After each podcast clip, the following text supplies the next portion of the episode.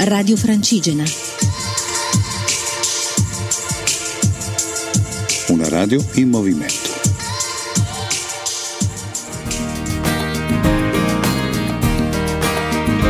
Ho sognato una strada che si ferma su un ponte e che di là da un muro alto corre l'orizzonte. Mi ci vorrebbe una scala, mi ci vorrebbe una luce, mi ci vorrebbe... Buonasera, sono Marco Giovannelli, pellegrino sulla Francigena da Monginevro fino a Vercelli. Questa è la penultima tappa a Castellapertole. Una tappa che è partita a Chivasso questa mattina molto presto perché era previsto ad avere una giornata calda e così di fatto è stata. E quindi già dalle sei e un quarto ero in marcia verso questo paesino del Vercellese. Il primo tratto lungo il canale Cavour, canale Cavour che nasce proprio a Chivasso e poi dentro una serie di paesini. Il canale Cavour si lascia all'altezza della frazione di Castelrosso e da lì, come raccontavo, si fa fuori e dentro da alcuni paesi che scandiscono di fatto un po' il tempo per arrivare fino a qui. Eh, diciamo subito, sono Torrazza Piemonte, Saluggia e da ultimo Lamporo, più o meno alla stessa distanza per coprire i 27-28 km della tappa odierna.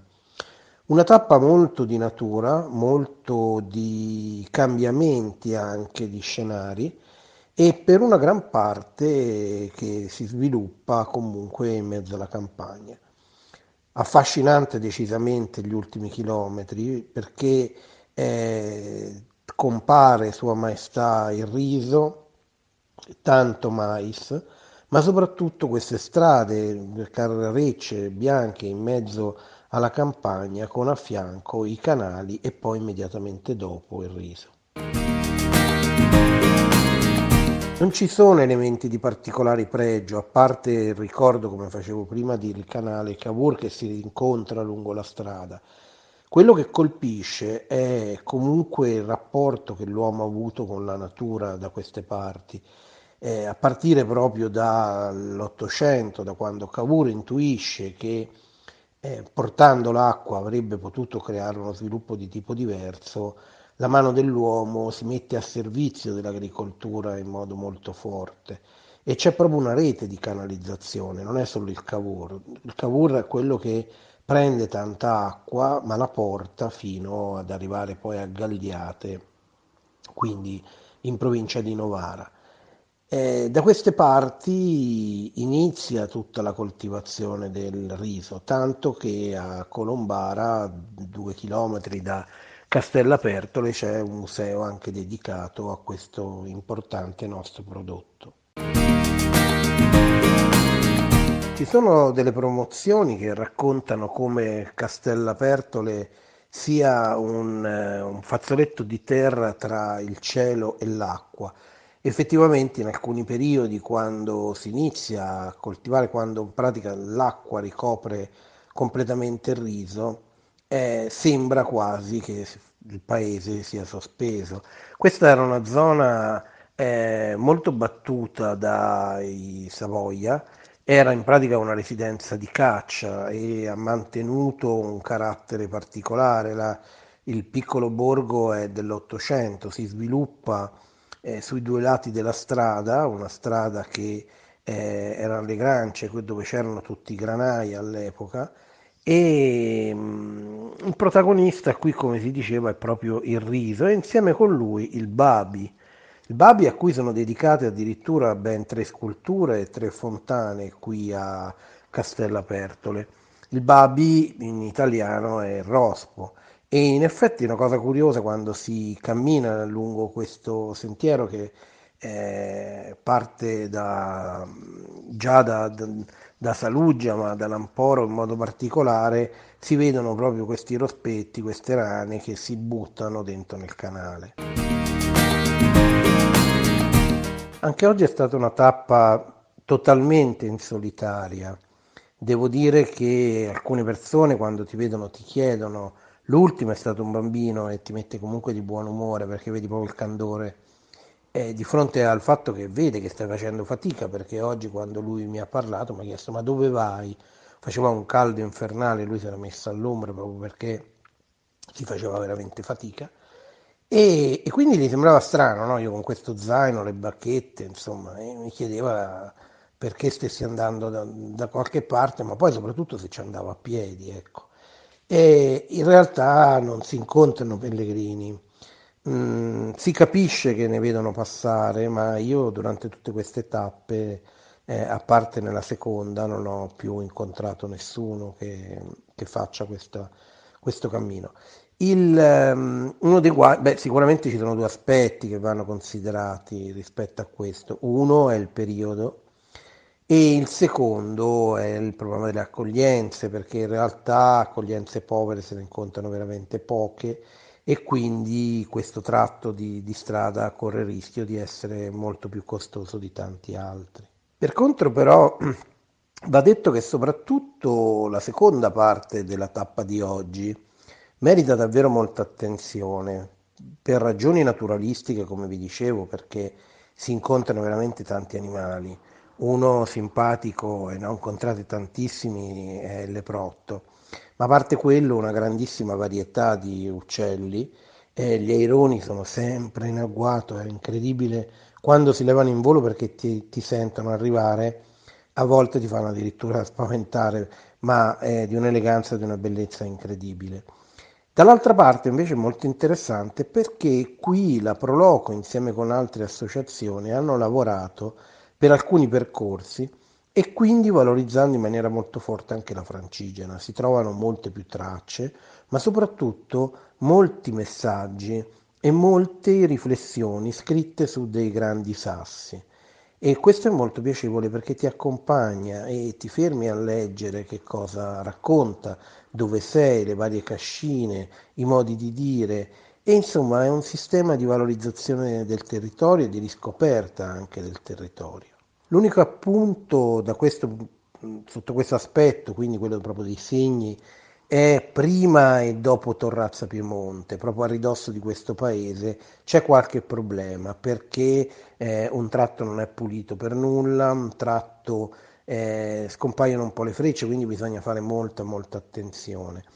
Diciamo sono pochi chilometri, però bisognerebbe provare a ricontrollare. D'altra parte eh, il tema di quanti siano i pellegrini diventa un po' un cane che si morde la coda, cioè mh, il rischio è che si presti meno attenzione, meno attenzione vuol dire meno cura, meno cura vuol dire meno persone che poi ci passano e via di questo discorso, insomma. Certo che comunque c'è molto impegno e si vede che c'è comunque anche manutenzione, ecco, io ho incontrato lungo tutte queste tappe soltanto pochissimi problemi da questo punto di vista. Oggi ovviamente nel camminare la mia riflessione è andata spesso anche ai eh, drammatici, per quanto tristissimo ci si comincia ad abituare, i drammatici fatti di Barcellona. Eh, n- non è possibile astrarsi, non è possibile, come dire, continuare come nulla fosse, però contemporaneamente è importante continuare, è importante anche un messaggio di pace che il cammino porta sempre, un messaggio che è un ponte, ovviamente non un ponte che consideri il terrorismo come un interlocutore, questo non è possibile e né deve esserlo, ci vuole una fermezza sicuramente mh, mm, totale, però dall'altra parte eh, ci si deve molto interrogare su quante sono le zone d'ombra che eh, su cui non riusciamo a lavorare, questo sia a livello individuale ancora di più quando diventa collettivo il rischio di eh, situazioni come queste eh, diventa molto forte ed è un terreno che può diventare fertile, che un terreno che poi non conosciamo proprio perché non vogliamo vederlo. E non è, non è una questione di colpe nostre assolutamente, però è una questione di eh, riflettere anche su come mai continua a esserci così tanto rancore e così tanto eh, difficoltà da parte di alcuni cittadini che pur sono nati eh, nei nostri paesi a, ad accettare, a vivere e ad avere anche un protagonismo diverso di quello di uccidere le persone. Sotto questo aspetto davvero il cammino è, è importante, smuove energie, smuove energie di grande significato, smuove energie che vanno verso un, non un buonismo che è pessima parola e che eh, non andrebbe mai utilizzata, non verso l'elemento bucolico di camminare in mezzo ai prati, ma è proprio verso quello di tendere mani, accogliere, ascoltare, incontrare e soprattutto cercare di capire, cercare di conoscere. Il cammino è tutto questo, a partire da quello che hai intorno, a partire da quello che vedi, che ascolti, che senti e anche quello che significa eh, l'incontro con le persone, con l'altro. Non scatta mai lo stato sociale, non scatta mai solo la storia di chi siamo rispetto alle nostre categorie, ma chi siamo, cercare di capirlo rispetto a delle scelte più profonde che ognuno di noi fa. E questa secondo me è una metafora importante, così come è importante quella della fiducia.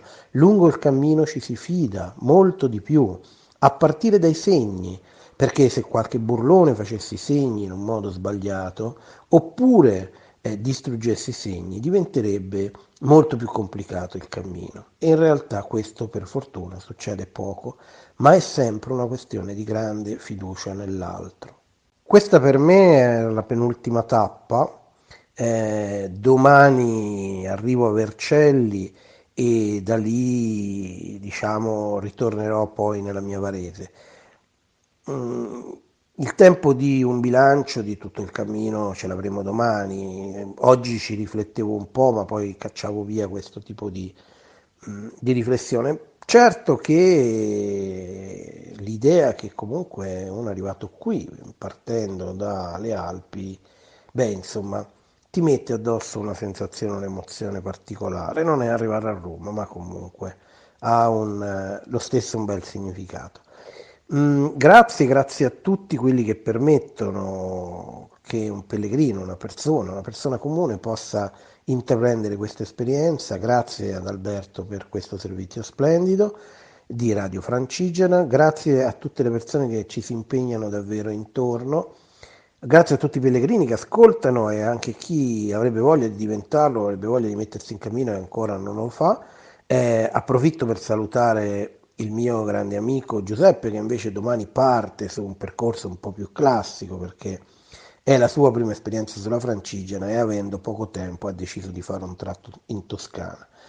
Però sarà comunque anche per lui una bella scoperta. Noi ci sentiamo domani per l'ultimo collegamento e intanto buona serata a tutti. Ho sognato una strada che si ferma su un ponte e che di là da un muro alto corre l'orizzonte.